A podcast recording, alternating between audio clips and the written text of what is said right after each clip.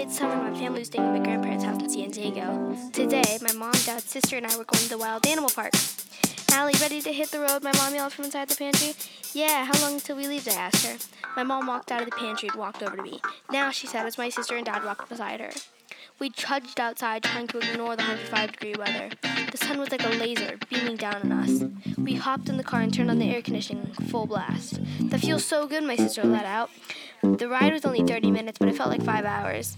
But what was even more horrible than the ride was trying to find parking. We must have driven around the whole lot before finding a spot right in front. My feet scuffed the rough ground, and the feeling made me cringe. Hey guys, do you want to go on the tram? My mom asked. My family, too tired to talk, walked over to the entrance for the tram. We stepped into the truck and sat on the scorching leather. My family looked like a tomato patch.